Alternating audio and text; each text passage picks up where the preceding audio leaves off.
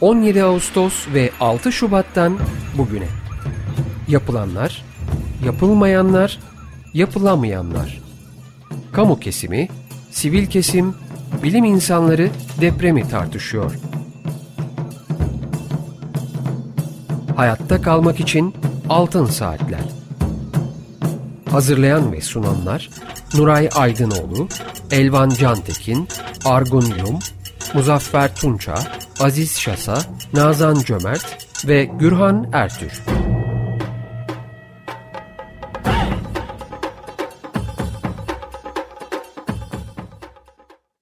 Açık Radyo'da Altın Saatler programındayız. Bugünkü programı Mehmet Nuray Aydınoğlu, Argun Yum, Elvan Cantekin, Muzaffer Tunça ve ben Gürhan Ertür birlikte sunuyoruz.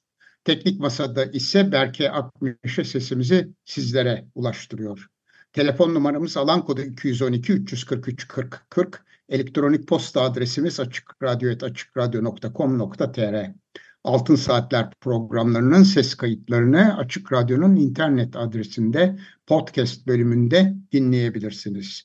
Bugünkü programımızın destekçisi Sercan Atalık'a teşekkürlerimizi iletiyoruz. Efendim e, değerli dinleyicilerimiz yeni yılınız kutlu olsun. E, Altın Saatler programının e, yeni yıldaki ilk programını sunacağız ve konuğumuz Doktor Burcu Balçık. Profesör Doktor Burcu Balçık. Hocam hoş geldiniz programımıza. Merhaba, hoş bulduk. Evet, e, Nuray Hocam, Argun Yum, Elvan Cantekin, Muzaffer Tunca sizler de programa hoş geldiniz. Merhabalar. Hoş bulduk. Hoş bulduk. İyi yıllar. Sağ olunuz. Evet, e, Burcu Hoca'yı kısaca tanıtmak istiyorum. Özyeğin Üniversitesi Endüstri Mühendisliği Bölümü öğretim üyesi ve üniversitenin sürdürülebilirlik platformunun akademik direktörü lisans ve yüksek lisans derecelerini Orta Doğu Teknik Üniversitesi Endüstri Mühendisliği bölümünden doktora derecesini 2008 yılında Washington Üniversitesi Endüstri Mühendisliği bölümünden aldı. Başlıca araştırma alanları insani lojistik ve afet yönetimidir afetlere daha iyi hazırlık ve müdahale için karar vermeyi destekleyen matematiksel modeller ve çözüm yöntemleri geliştirmeye odaklanıyor.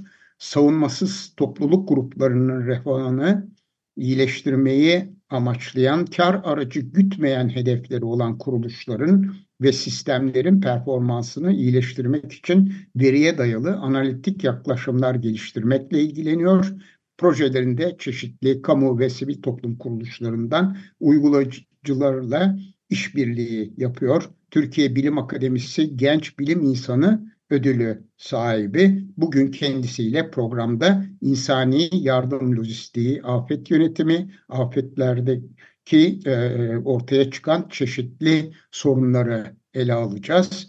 Evet, tekrar Burcu Hocam hoş geldiniz programımıza.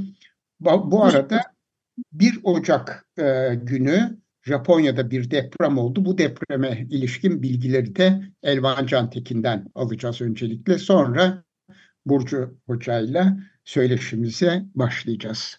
Evet Elvan. Evet merhabalar. Tekrardan hepinize yeni yıllar, e, iyi yıllar, e, yeni yılın mutluluk getirmesi dileklerimle. Esasında 2024 yılında bir depremle başladık. Hem de oldukça büyük bir depremle başladık. 1 Ocak 2024 günü Japonya saatiyle saat 16.10'da e, öğleden sonra Japonya'nın e, batısında Japon Denizi diye adlandırabileceğimiz bölgede e, bir deprem meydana geldi.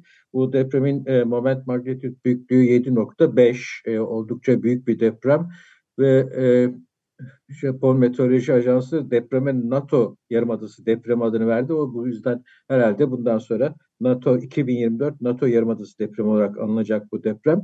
E, depremin bir özelliği esasında Japonya'daki bu büyüklükteki depremlerde çok fazla e, karşımıza çıkmayan bir e, hasar ve e, can kaybı söz konusu.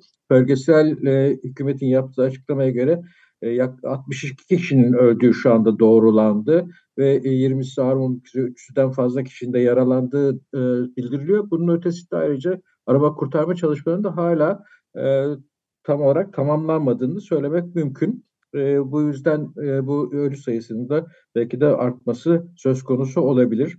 E, oldukça fazla bir yıkıma da neden oldu deprem. Şu anda 31 bin, 32 bin kişi kadar e, e, depremzede e, çeşitli e, geçici e, barınaklarda veyahut da barınma e, yerlerinde e, bulunuyor. E, onun ötesinde ayrıca bir de ufak bir tsunami de yarattı. Esasında daha büyük bir tsunami bekleniyordu ama e, anladığım kadarıyla bir buçuk metre civarında en yüksek tsunami dalgası oluştu. E, yangınlar söz konusu oldu ve yollarda da çok ciddi, altyapıda çok ciddi bir hasar oldu. Beraberinde kötü hava şartlarında olması nedeniyle e, yani, yetkililer e, halkı e, toprak kayması e, konusunda da e, uyarmak ihtiyacı hissettiler. E, Japonya'da dediğim gibi genellikle e, hani e, bu, de, bu tür depremler e, oluyor. E, ama e, yani özellikle Japonya'nın doğu kıyısında daha fazla depremler oluşuyor. Bu batı kıyısında oluşan bir depremdi. E, ve e, şöyle de baktığımızda hani bunun, bu depremin olduğu bölge Japon şeyi açısından, e, kıstasları açısından diyeyim, e, çok fazla böyle depremselliği olan bir bölge olmamasına karşın e, şunu da söylemek lazım. E, 1 Ocak e, olayının gerçekleştiği noktada yani o, e, e, 1 Ocak depreminin olduğu nokta civarında 250 kilometrelik bir alanda 1900'den beri 1900 yılından beri 30'dan büyük 6 veya daha büyük deprem meydana gelmiş. Yani e, hani e, deprem olmayan bir bölgede değil ama dediğim gibi e, Japon e, şeyler aslında kriterler açısından da öyle çok fazla deprem olan bir bölge değil. Yani gelişmeleri şu anda takip ediyoruz ama çok fazla da bir hani değişiklik olacağını ben açıkçası tahmin etmiyorum insan şey insan kaybı açısından. Ama dediğim gibi önemli bir deprem olarak e, bu senenin kayıtlarına geçti. Evet. Süresi de uzun galiba. Efendim? Süre de uzun galiba. 40, 40 saniye falan diyorlar. Valla e, onu o onun hakkında bir bilgim yok da şey e, bu ters faylanma sonucu e, meydana gelen bir deprem olarak şey yapılıyor ve oldukça sığ bir deprem. Yani e, o sığ deprem olması nedeniyle de e, bu kadar büyük hasar yaptığı söyleniyor. Evet bir de bölgeye e, çok yakın daha doğrusu Noto Yarımadası'nda depremin olduğu Noto Yarımadası'nda bir de e, nükleer santral var e, öğrendiğimiz kadarıyla Elvan. Bu nükleer e, santralin de yol açabileceği e, sorunlar üzerinde de duruluyor. Yalnız ilk, ilk başta öyle bir şeyler konuşuldu ama daha sonra e, nükleer santrallerde bir sorun olmadığını Japon hükümeti açıkladı. Evet.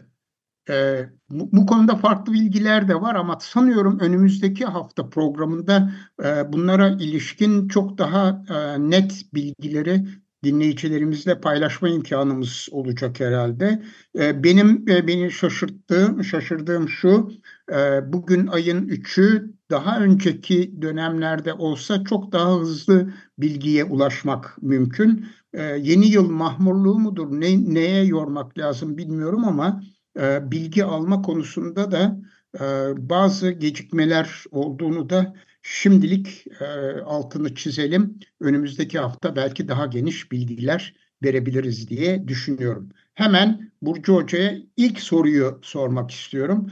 Hocam siz insani yardım lojistiğiyle, afet yönetimiyle e, ilgileniyorsunuz ve özellikle e, 6 Şubat depremlerinden sonra e, birçok e, toplantıya katıldınız, panellerde sunumlar yaptınız. 6 e, Şubat depremleri ve sonuçlarını e, bugün itibariyle değerlendirmek istediğinizde hangi noktaları ön plana çıkartmayı düşünürsünüz? Evet, gerçekten Şubat'tan sonra 10 ay içinde çok farklı çalıştaylarda, çok farklı ekiplerle, çok çeşitli toplantılar oldu. E, ben de elimden geldiğince katkıda bulunmaya çalıştım. E, belediyenin, e, farklı grupların, e, geçen hafta bir özel sektörle bir çalıştay vardı. E, geldiğimiz e, noktada yani genel bir farkındalık yani özellikle beklenen İstanbul depremi için bir takım hazırlık faaliyetlerinin e, konuşulduğu ama e, konuştuğumuz bir noktadayız. E, hazırlık e, aksiyona yönelik e, neler yapılıyor? Hani hepimizin benim de basından e, gördüğüm e, aksiyonlar dışında böyle hani bir seferberlik yapılıp hadi canla başla e, bir e, hazırlık yapalım girişimi olduğunu söyleyemeyeceğim. E, Maraş depremlerin olduğu bölgeyle de ilgili e, bildiğiniz gibi zaten Şubat-Mart ayı çok yoğundu. Sonra seçim e, ilan edilmesiyle, seçim hazırlıkları e, itibariyle o, o ilgi de e, oldukça düştü. E, ve daha sonra azalan bir şekilde oradan gelen e, zorlukları duyduk. Hani yazın, e, sonbaharda, çeşitli yıl dönümlerinde işte hala orada çok büyük sorunlar var. Ama uzaktan gelen haberler şeklinde duymaya devam ediyoruz. E,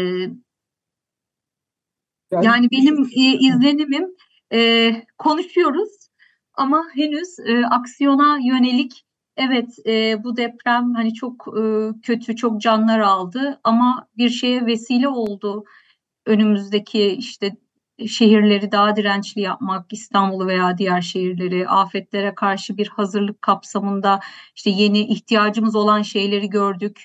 Zorlukları e, nelerde eksiyiz onları gördük. Onları kapatmaya çalışıyoruz. Afet yönetimi, insani yardım açısından bunlara yönelik bu, bu sistemleri geliştirmemiz lazım e, şeklinde hani konuşuluyor ama henüz bir e, aktif çok önemli bir girişim gördüğümü söyleyemeyeceğim e, maalesef. Ben bu, bu konuda bir şey sorabilir miyim size? Yani şimdi şöyle e, esasında 1999 depremlerinden sonraki süreç içerisinde de çok hep bundan bahsettik esasında. Dedik ki biz e, Türkiye e, afete hazırlık konusunda çok yol aldı. E, hı hı. Ve e, işte bu konuda e, çok başarılı çalışmalar yapıldı ve hani e, afet risklerinin azaltılması konusundaki açığımız e, bir noktada o sabit. Fakat afet hazırlık konusunda oldukça başarılıyız. Şimdi sizin değerlendirmeniz özellikle de lojistik sektörü ile yakından ilgilenmiş olmanız nedeniyle afet lojistiğiyle daha doğrusu evet. yakından ilgilenmiş nedeniyle hakikaten e, bu hazırlık e, var mıydı? Bunu gözlemleyebildik mi 6 Şubat depremlerinin e, müdahale, afet müdahalesi sürecinde? E, bu konuda e, bir de belki de izleyicilerimize şunu e, açmakta fayda var. Ya afet lojistiği denince hani bunun içerisinde neler giriyor? Biz sadece insani yardımların aktarılması, bölgeye taşınması hı hı. veyahut da bir şekilde o bölgede işte e, belli depolarda korunarak dağıtılması falan diye düşünüyoruz ama e, bildiğimiz kadarıyla afet lojistiği biraz daha geniş kapsamlı bir şey. Birazcık ondan bahsedip bir de demin e, ilk soruma geri dönerek yani Türkiye hakikaten bu konuda hazırlıklı olduğunu gösterebildi mi yoksa e, bir takım boşlukların varlığını tespit ettik? E, elbette hazır olmadığımızı gördük. Yani çok büyük bir e, afetti ama hani daha küçük e, örneklerde e, de hani çok hazır olduğumuzu söyleyemeyiz.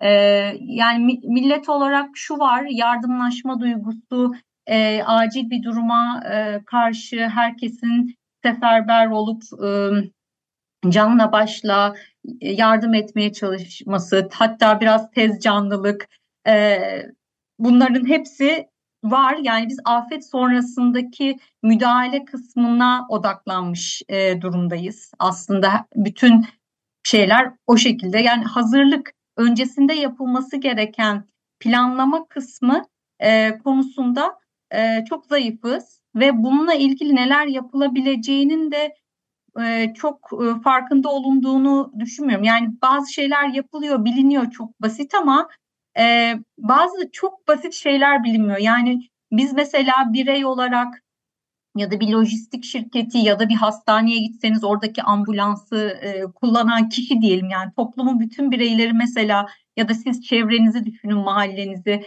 bir afet olsa hangi yollar acil ulaşım yolu biliyor muyuz mesela? Yani e, ben bilmiyorum açıkçası. E, işte bazen belediye toplantılarında ya da çeşitli toplantılarda onlarla ilgili bir takım haritalar görüyorum ama e, belki o yollarda arabalar park etmiş olabilir. E, kaldırımımızın bile olmaya olmadığı bir şehirdeyiz mesela. Yani hazırlık kapsamında böyle bir bilinç ve farkındalık bir takım bilgi sistemleri mesela hepimizin telefonunda ortak bir sistem ya da ortak bir radyo, bir medya e, program falan yani toplumu bilen, bilinçlendirecek ve şeffaf bilgiyi veren e, ortak bir e, medya şeyi de yok. Yani altın saatler var.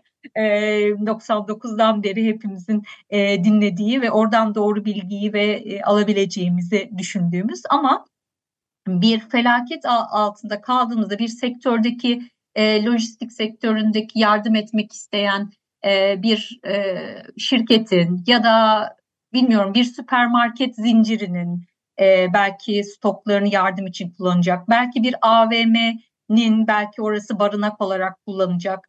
Yani afet sonrasında ne yapacağına dair afet öncesinde gelişmiş bir e, yerleşmiş planlar yok. O yüzden hazır olduğumuz e, söylenemez. Biraz kervan yolda düzülür olsun bakalım ondan sonra karar veririz gibi e, bir düzen sirayet etmiş durumda e, aslında e, tüm e, bu işin aktörleri ve parçalarına. Tabii herkes kendi kurumunda e, bazı hazırlıklar yapıyordur ve yapmalı da zaten. Hani iş sürekliliği, yani ilk önce nasıl kendi ailemizi, e, oksijen maskesini kendimize takmamız gerekiyor. Herkes ilk önce bir kendisine, çevresine, işte kendi kurumunu ayakta tutmak için o faaliyetleri belki yapıyordur. Daha çok e, dile geliyor bunlar, yapmaya çalışanlar var. E, ama e, hani topluluk olarak, e, sektör olarak, sektörler arası e, bir öyle bir hazırlık faaliyeti yok diye düşünüyorum. Yani o hazırız denen şeylerin ben daha çok kağıt üstünde e, bir takım organizasyon şemaları ve bir şey olursa kim neyden sorumlu gibi ama tam da tatbikatı ve senaryoları çalışılmamış olduğu için kağıt üstündeki e, planların da daha sonra e, aksiyona dönüştürülemediği bir hazırlık olduğunu düşünüyorum. E, hazırlık dediğimiz şey kağıt üstündeki güzel böyle çok gayet iyi oluşmuş görünen e, planlar gibi e, geliyor. Benim algım o şekilde. Ve ağırlıklı olarak burada Türkiye afete müdahale planından bahsediyoruz. Ee, evet ben o şekilde görüyorum. Yani benim şimdi ofisimde de burada 2013'ten beri onun kopyalarının olduğu e, o dokümanı biliyoruz, görüyoruz. Ama o, dos, o dosyalar, oradaki anlatılan e, bilgi sistemleri e, çalışmadı sanırım. Yani çalış öyle bir itiraf ya da hani çalışmadı neden çalışmadı e, çalışacak mı o bilgi de bende yok açıkçası ama e, hani çok güzel görünen e, o Türkiye Afet Müdahale Planı'nda bütün o e, şeyler, yapılar belki değişiyor mesela şu an değişiyorsa da ne çalışmadı, ne şekilde değişiyor, nasıl çalışacak o bilgi de topluma e, ve bu e, sistemin aktörlerine aktarılmıyor. O yüzden aslında hepimiz bir şey olacak ve bunun sorumluları var e, kamuda. E, onlar e, bir şekilde yapılanıyorlar, bir şema var. E, o şemaya göre hareket edilecek e, ve biz işte e, hazırız e, algısı e, oluşuyor gibi. E, ama aslında yani Maraş depreminde onun çalışmadığını gördüğümüzü düşünüyorum ve çalışmasına e, çalış neden çalışsın bir, e, bir sonraki seferde bunun da e, bir işaretinin e, pek olmadığını görüyorum.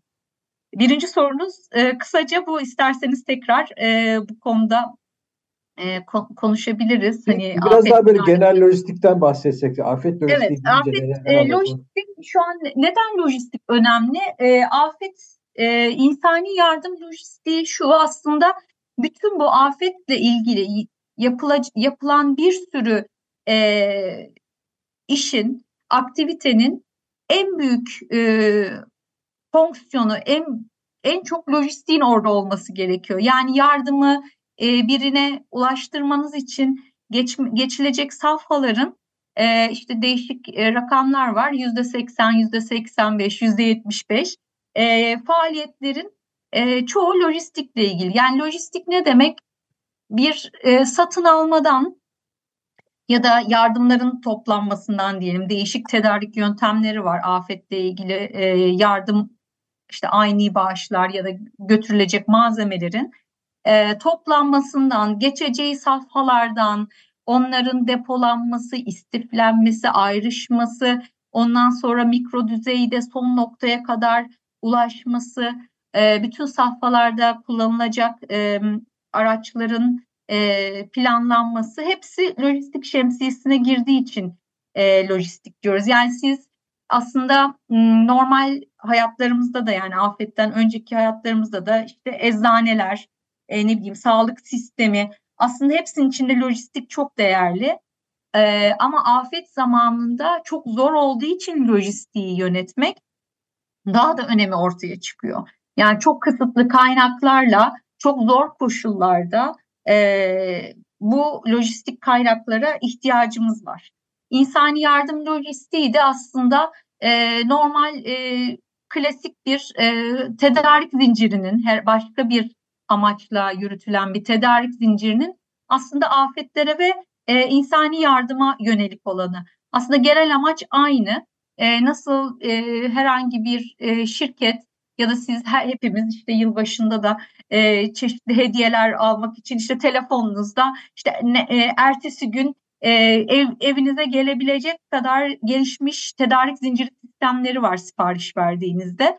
E, bunun olmasının sebebi, bunun yapılabilmesinin sebebi çok iyi bir lojistik ve e, sisteminin kurulmuş olması, çok iyi bir bilgi sistemiyle birlikte olması. Tabii afetlerde e, böyle işleyen sistemler bek- bekleyemeyiz hiçbir yerde. Ama e, gerekli hazırlıklar, e, koordinasyon, planlamalar yapılırsa e, en azından şeffaf bir şekilde e, neyin nerede olduğunu görebiliriz. Koordinasyon sağlanabilir. E, biz yani Maraş depremlerinde ben özellikle takip ettim yani bir ay boyunca işte yardımların e, çok hızlandığı ve daha sonra yavaşladığı zamanlarda bile e, hiç bilmedik yani ha, nerede kim ne kadar ihtiyaç var kim hangi STK hangi kurum nerede çalışıyor nerelerde boşluklar var nerede ne yardım var mesela haritalar bunları gösteren bilgi sistemleri e, bunların hepsi lojistiğin de daha etkin olmasını e, destekleyecek şeyler. Hani ilk günleri ve kaosu bırakalım yani ilk bir hafta diyelim ki arama kurtarma maalesef e, etkin bir şekilde yapılamadı. Orada da lojistik önemli ama ilerleyen günlerde ve hatta bugün bile e, o lojistiğin e, doğru bilgiyle doğru ihtiyaçları karşılamak üzere tasarlanması çok önemli. E, ve bunlar çok zor değil aslında. Hani dünyada e, afet koşullarında e, bu lojistiği, e, envanterini, stoğunu e, planla, planlanması, e, araçlarının, araç filosunun yönetiminden tutun, e, tedarikçi listelerinin hazırlanıp onlarla anlaşmalar yapılması, e, bu, bunların hepsi mümkün ve yapılıyor aslında. E, lojistik esasında birçok e, değişik disiplinin de içinde olan e, karmaşık bir operasyon ve hakikaten orada koordinasyon galiba çok önemli bir e, noktada. E, Türkiye'de esasında lojistik altyapısı açısından e, çok da fena sayılmaz diye düşünüyorum ben. E, gerek e, işte karayolu taşımacılığı olsun, gerek havayolu taşımacılığı olsun, gerek ambarlama ve benzeri hizmetler olsun. E, bu anlamda oldukça e, büyük bir tecrübe ve kapasite var. Ama Kesinlikle. bunların bir şekilde planlı, doğru planlanıp doğru sahaya yansıtılması ve ihtiyaç duyulduğunda doğru malın doğru zamanda doğru yere doğru fiyatla gönderilmesi diye hani bürosine eskiden öyle bir tarif vardı yanlış mı hatırlıyorum. Evet ee, doğru. E, yani o o şeyin gel, e, e, o, o tarifin tanımlanması doğru hayata geçirmesi gerekiyor galiba. Orada bir aksaklıkla karşılaştık. Evet, e, yani şimdi haklısınız. E, lojistik açısından e, kaynaklarımız gayet e, takdire şayan yani geniş. E, hani zaten bu Maraş depremlerinde de herkes canla başla işte tır mı lazım, tırlar, kamyon mu lazım, kamyonlar, küçük araç, büyük araç, insanlar kendi araçlarını e, kullandılar.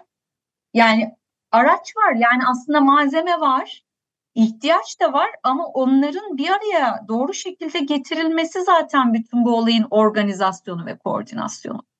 Yani koordinasyon demek burada e, birinin e, olay olduktan sonra e, sen şuraya git, sen buraya git demesi olmamalı. Yani eğer öyle olsaydı zaten hiçbir e, sektörde lojistik iyi işleyemezdi. Düşünsenize yarının ya da bu haftanın taleplerini almışsınız ama ben talep aldıktan sonra e, bunları e, gün saat saat planlıyorum. Yani önceden bir haftalık, aylık e, plan olmadan e, kaç araca ihtiyacınız var, hangi senaryoda ne gerekiyor, e, küçük araçlar nerelere girebilir, büyük araçlar e, ne için gerekiyor, e, peyderpey e, hangi noktalarda ben e, yardımları ya da malzemeleri hepsi yardım olmak zorunda değil yani gerekli malzemeleri e, iteceğim. Yani daha henüz e, ihtiyacı bilmeden bazı şeyleri afet sonrası alana itmek zorundasınız.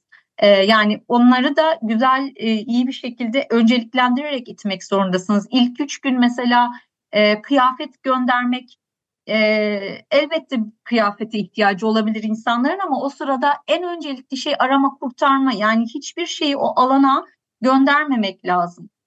Ya da gıda biraz beklenebilir. Hani acil bir oradaki yerel e, stoğu e, önceden planlayıp koyarsanız kritik hatları e, gereksiz yardım malzemeleriyle e, yüklememek lazım. E, bunları önceden planlamak gerekiyor. Ya hangi senaryoda ben nerelerde malzemeleri iteceğim ve bazı yerlerde de tutacağım. E, henüz bekleteceğim, itmeyeceğim. Peyderpey artık ihtiyaçlar ortaya çıktıkça e, ne gerekiyorsa onları göndereceğim. Yani büyük bir kaos yaşandı biliyorsunuz. E, ve bir sürü sahne gördük işte malzeme yardım malzemeleri yerlerde atılmış, ıslanmış. E, bunlar çok e, insani yardım e, sistemlerinde eğer e, planlanmazsa çok karşılaşılan sorunlar. Çözümleri de var aslında. Evet. Ee, çok teşekkürler ilk bölümde verdiğiniz bilgiler için. Şimdi bir e, müzik parçası dinleyelim. Ondan sonra programımıza devam edelim. Müziğimizi Berke seçti. Charles Aznavour'dan. Da Altın Saatler programının ikinci bölümündeyiz. Bugün konuğumuz Profesör Doktor Burcu Balçık. Kendisiyle insani yardım, lojistiği ve afet yönetimi üzerine sohbet ediyoruz.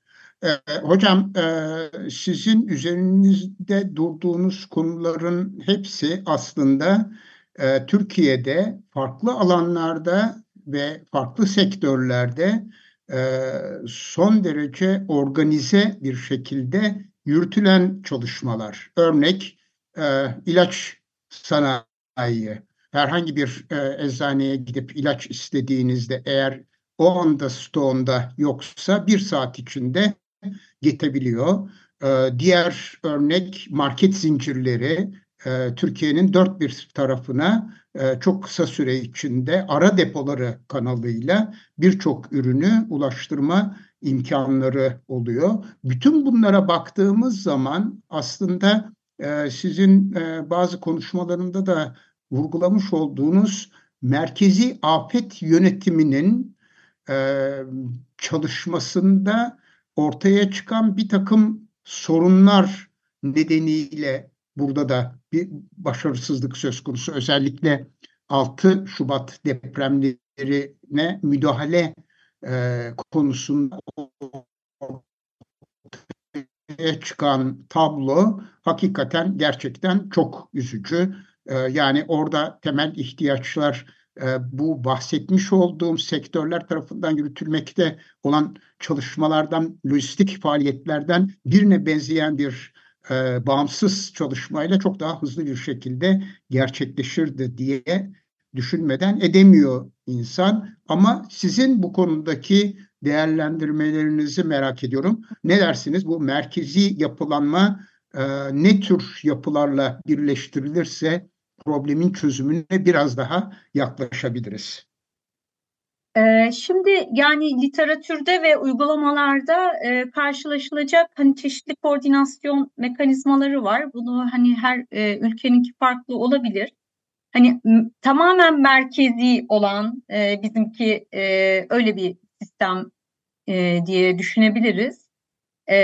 Yani merkezden yönetilen, merkezin e, onayını ve e, aksiyon e, diyeyim, iznini e, bekleyen bir sistem.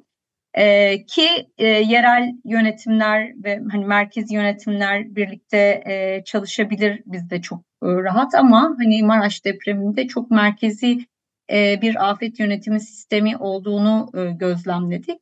Bir de tamamen e, daha dağınık e, olabilecek, merkezi olmayan e, her aktörün e, kendi başına hareket ettiği. Şimdi bunların ikisi de iki uçta e, afet yönetimi için e, başarılı olmayacak sistemler olduğunu düşünüyorum. Yani ortada daha bir hibrit bir e, sistem olması, yani koordinasyon, e, yani küçük bir afet olsa kolay yönetilebilen, e, kaynakları ve her şeyi görebildiğiniz erişiminizde e, merkezi bir yapıda kolay olabilir. Yani zaten o yerel kaynaklarla ve yerel mekanizmalarla e, kolay bir şekilde baş edilebilir. Hatta kaynakların hepsi sizin elinizde, sizin yönettiğiniz bir sistemse e, her şeyi de gördüğünüz ve yönettiğiniz için doğru kararlar alabilirsiniz belki.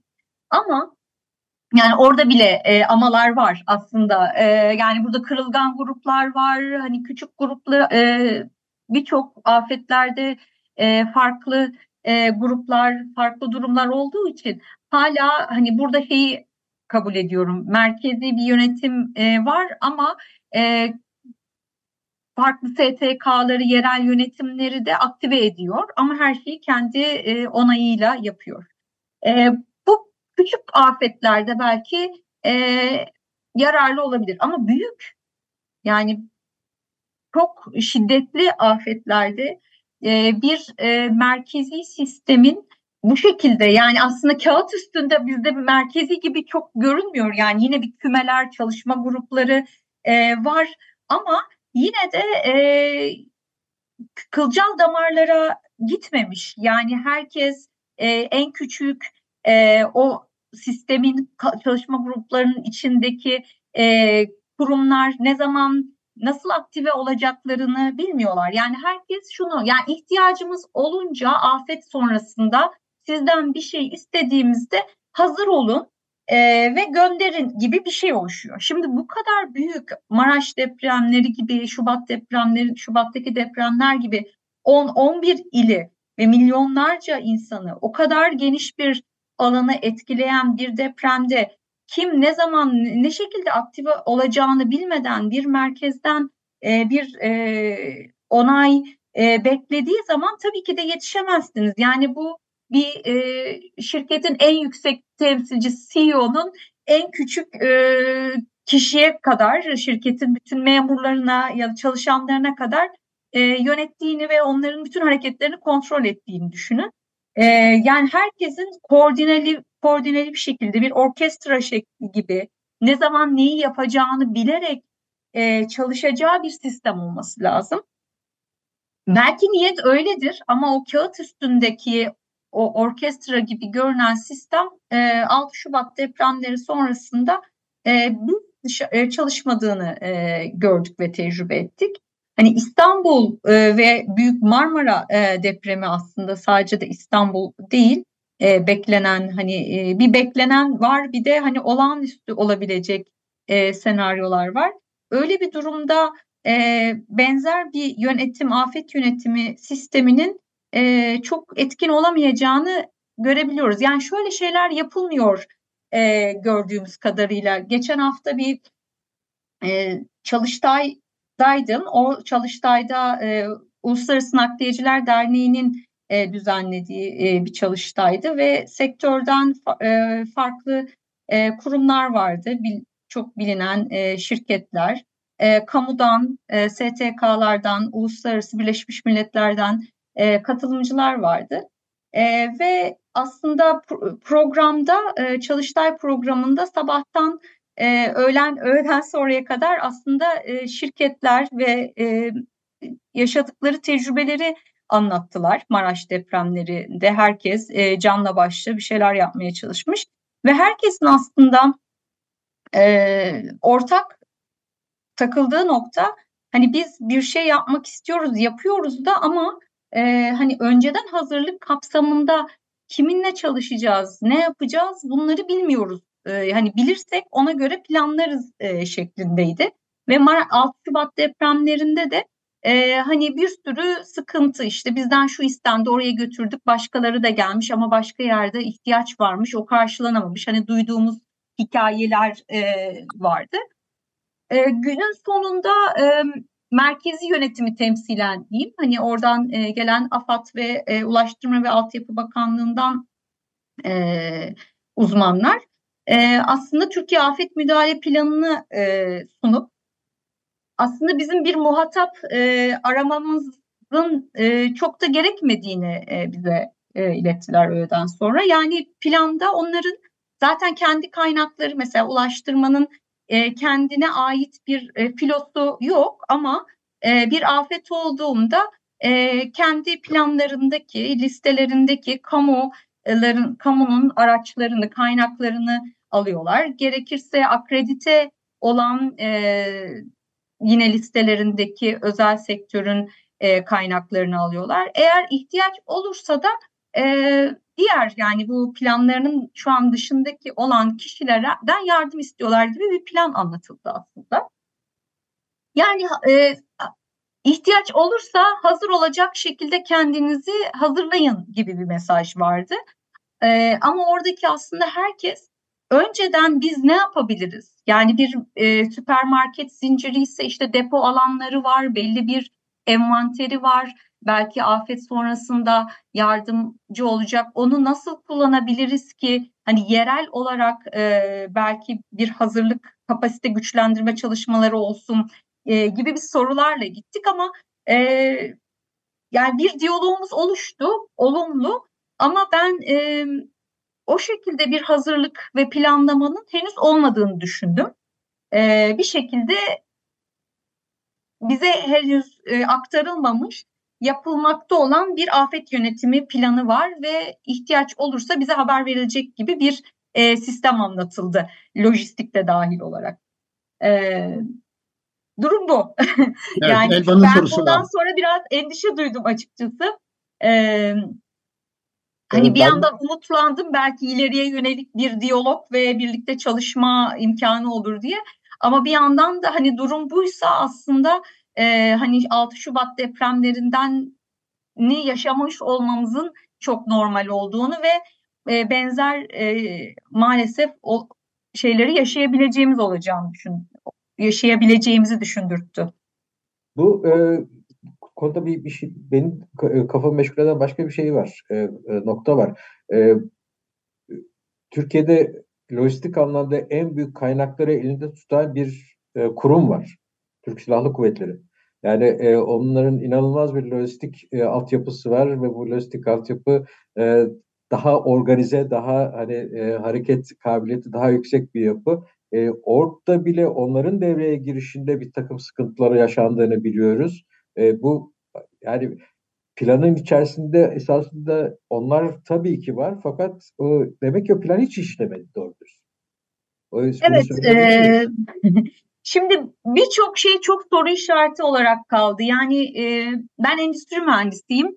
Hani e, endüstri mühendisi ne iş yapar e, çok e, bilinmez aslında çok karışıktır ama genel olarak aslında sistemleri analiz edip daha iyi göt- götürmeye çalışır diyebilirim. Şimdi biz burada aslında çok iyi donelerimiz var. Yani bu deprem olmayan şeyler, bu sistem niye işlemedi?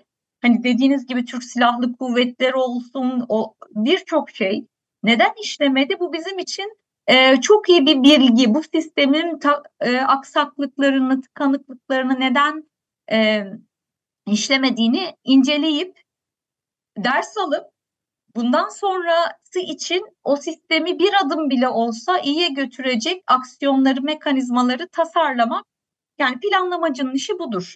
E, şimdi biz ben hani bir e, sistem eleştirisi hani belki zaten onu siyas, e, siyasette bunların çok yeri yok hani ben burada yanlış yaptım bu yüzden yaptım gibi e, şeyleri du- duymuyoruz, duymayacağız büyük bir ihtimalle ama yine de bir afet yönetimi açısından e, hafif yumuşakça bile olsa yani bunlar bu yüzden böyle oldu. Bizim sistemimiz iyiydi ama buralarda tıkanıklık oldu ve biz bunları şu şekilde sistemlerimizi bu şekilde geliştirerek aşmaya çalışıyoruz gibi bir öz eleştiri e, aslında hani oy kaybettirmez kazandırır diye düşünüyorum. E, gerek yerel yönetimler gerek e, merkezi yönetim açısından. Yani böyle bir öz eleştiriye ihtiyacımız var. Yani yoksa hepimizin kafasında 10 ay geçmiş hala neden e, soruları, niye Türk Silahlı Kuvvetleri çok önemli bu kaynaklar kullanılmadı? E, neden hiçbir bilgi sistemi işte e, oluşmadı hala yok? Nerede ne olduğunu niye görmüyoruz? E, ne aksaklık ne? Yani bu bizim teknik olarak bir aksaklığımız mı? E, yoksa başka bir nedenle mi e, oluşuyor? Ve biz nasıl hazırlanıyoruz bizi bekleyen diğer felaketlere? E, olunca mı göreceğiz? E, bunu görmemek beni e, ve herkesi eminim e, rahatsız ediyor. Rahatsız edici. Evet, Muzaffer'in bir sorusu var. Demek ki burada bir planlama hatası var. Yani biz planları bütün o işte yüzü aşkın madde içeren planları ki daha önce biz bu programda tartışmıştık. E, boşuna yapıyoruz. Yani gerçek ayağı yere basan planlar değil bunlar. Öyle anlaşılıyor. Bilmiyoruz. Yani biz şeffaf olarak planları bilmiyoruz. Bizim yapabileceğimiz şey e, şu. Yani biz e, yani her e, ülkenin bu işi e, hükümeti yönetiyor. Yani uluslararası yardım çağrısının yapılmasından tutun e, ne zaman neyin yapılacağını. Yani bizim burada yapabileceğimiz şeyler e, yine de e, yerel olarak mekanizmaları e, güçlendirmek, bunu unutmamak, sek, yine de yani bu Maraş depremlerinde en iyi çalışan e, kurumların ya da oluşumların diyeyim kurum değil hepsi Zaten birbirini daha önceden tanıyan, birlikte çalışmış, birbirine güvenen ve nasıl hareket edeceğini bilen e, gruplar, inisiyatifler olduğunu biliyoruz. Yani bir yandan hani bu iş kamunun işi. E, zaten onlar da nasıl planlıyorsa planlıyordur. E, iyi veya da kötü biz onun dışındayız diye bakmak da e, hani bu biraz yıldırıcı ve üzücü. Dışarıda bırakılmış hissediyor insan kendini e, doğal olarak. Ama dışarıdayız ve bu bizim işimiz değil diye dışarıda kalmaya devam etmek de çözüm değil. E, yani kendi çapımızda artık kendi kurumumuzda erişebildiğimiz yerlerde e, belki bir bilmiyorum hani yazılımcılar e, afet sonrasında mesela yani herkes canla başla neler yaptılar. Hani şimdi unutulduğu için o alevle e, yapılan şeyler şu an yapılmıyor ama şu an aslında çok ihtiyaç var. E, belki gönüllülerin yönetimiyle ilgili bir takım e, planlar, yazılımlar, e, işte bizim yapmaya çalıştığımız bu özel sektörle de bir araya gelerek e, herkese çağrı yapıp en azından bir kaynaklarımızı haritalayalım. Yani nerede ne var, kimin nesi nerede var, afet sonrasında hangi kaynaklar kullanılabilir, e, işte kim beslenme çözümü sunabilir, kim e, suyla ilgili çözümler sunabilir, kim barınmayla ilgili bir e, değer sunabilir. E, bunları haritalamak, e, görmek bile belki sonrası için koordine olmamızı kolaylaştıracak bir adımdır e, diye e, böyle girişimleri başlatmaya çalışıyoruz açıkçası. Sorunuza cevap vermedim herhalde ama. Ya şimdi esasında e, yani Muzaffer'in de söylediği gibi ya bu planların e, hayata geçirilebilecek planlar olması gerekiyor. En azından hayata geçirilebileceğinin belirlenmiş olması ki bu da ancak işte bir takım tatbikatlarla şunda bununla filan e, mümkün olacak. E, bunların yapılmadığı da anlaşılıyor. Çünkü yani e, çok önemli kurumlar bile bölgeye gitmek istediklerinde nasıl gidecekleri konusunda bir büyük e, problem yaşadılar ve e, İstanbul'dan işte kalkan uçaklarda yer bulmak için bir mücadele başladı. Hatta birkaç tanesinde e, yani ben şahsen bile e, arandım e, diyeyim hani bir şekilde yol bulabilir miyiz diye. Yani bu, bu, bunların ortadan kalkması için mutlaka kağıt üzerindeki e, bir takım e, şey düşüncelerin e, bir sahada görülmesi ve izlenmesi gerekiyor. Çalışıyor mu, çalışmıyor mu? Öyle bir şey var. Ve bütün bu çerçeve içerisinde esasında Şubat depremlerine baktığımızda e, yani bu planlama ve koordinasyonla bağlantılı sorunların ötesinde sizin tespit ettiğiniz hani başka şeyler var mı? Bir takım inovatif şeyler ve yeniliklerin de söz konusu olduğunu biliyoruz. Bir programda mesela biz bir Konya'dan e, e, motosikletle e, şey yapan, dağıtım yapan bir bu kurye e, ile konuştuk. Mesela onların e, Konya'dan oraya e, Antakya'ya gidip orada e, bu dağıtım e, insani yardım dağıtım çalışmalarına e, nasıl katıldığını anlattılar bize. Bu tür şeyler e, gibi e, böyle bir e, sizin edindiğiniz e, izlenimler var mı? Ya da yapılması gerekenler hani planlama ve koordinasyon çok konuştuk da onun dışında başka şeyler söz konusu mu? Örneğin havaalanı. Yani evet. Hatay Hatay Havaalanı'nın bir afette e, hasar görebil, görmesi e, olmaması gereken bir şey değil mi? Bu kritik bir altyapı bu. Kritik altyapıların artık bu, bu ülkede e, afetlere dayanıklı hale gelmesi e, gerekiyor. Evet. Hazırlıklı olmanın temel ilkelerinden bir tanesi bu. E, bu anlamda e, Evet zaten e, şimdi afet döngüsü hani lojistik her şeyin parçası dedik. Hani afet döngüsünde şu an afet öncesi ve afet sonrasında hani afet öncesinde iki tane çok önemli e, konu var. Risk azaltma önleme e, bir de hazırlık. Yani risk azaltma önlemeye yapacağımız yatırım bize en çok getiri getirecek e, yatırımlar. Yani bu altyapıların güçlenmesi, değerlendirilmesi. Yani nereler sağlam? E, yani nereler yıkılmayacak? Bu altyapılar işte belki deniz, limanların olsun, havaalanların olsun dediğiniz gibi ya da kritik e, şehre giriş çıkış ve şehrin içinde e, ki önemli yolların mesela belirlenmesi ve oraların afet oldu. Yani şu an bir deprem olsa biz 10 dakika sonra bütün hatların tıkandığı bir İstanbul'la karşı karşıya e, kalacağız. Mesela bunların önceden planlanıp e, bir şekilde yo- bir yolunun bulunması lazım çok. E, ya bu yollar boşalması lazım, kaldırımların e, açılması lazım. Hangi acil yolları varsa onların boyanması lazım belki. Yani bizim yavaş yavaş buna e, yani bir yandan afet yarın da olabilir gibi bir insanı yılgınlığa düşüren bir şey var ama belki de 3 senemiz 5 senemiz var ve belki bu bilinç hala oluşabilir. E, bu hazırlık ve risk azaltıcı, önleyici faaliyetlerin artması ve herkese e, yayılması lazım. E, yani bu bizim hayatımızın bir parçası şeklinde e, arada hatırladığımız bir şey olmaması lazım.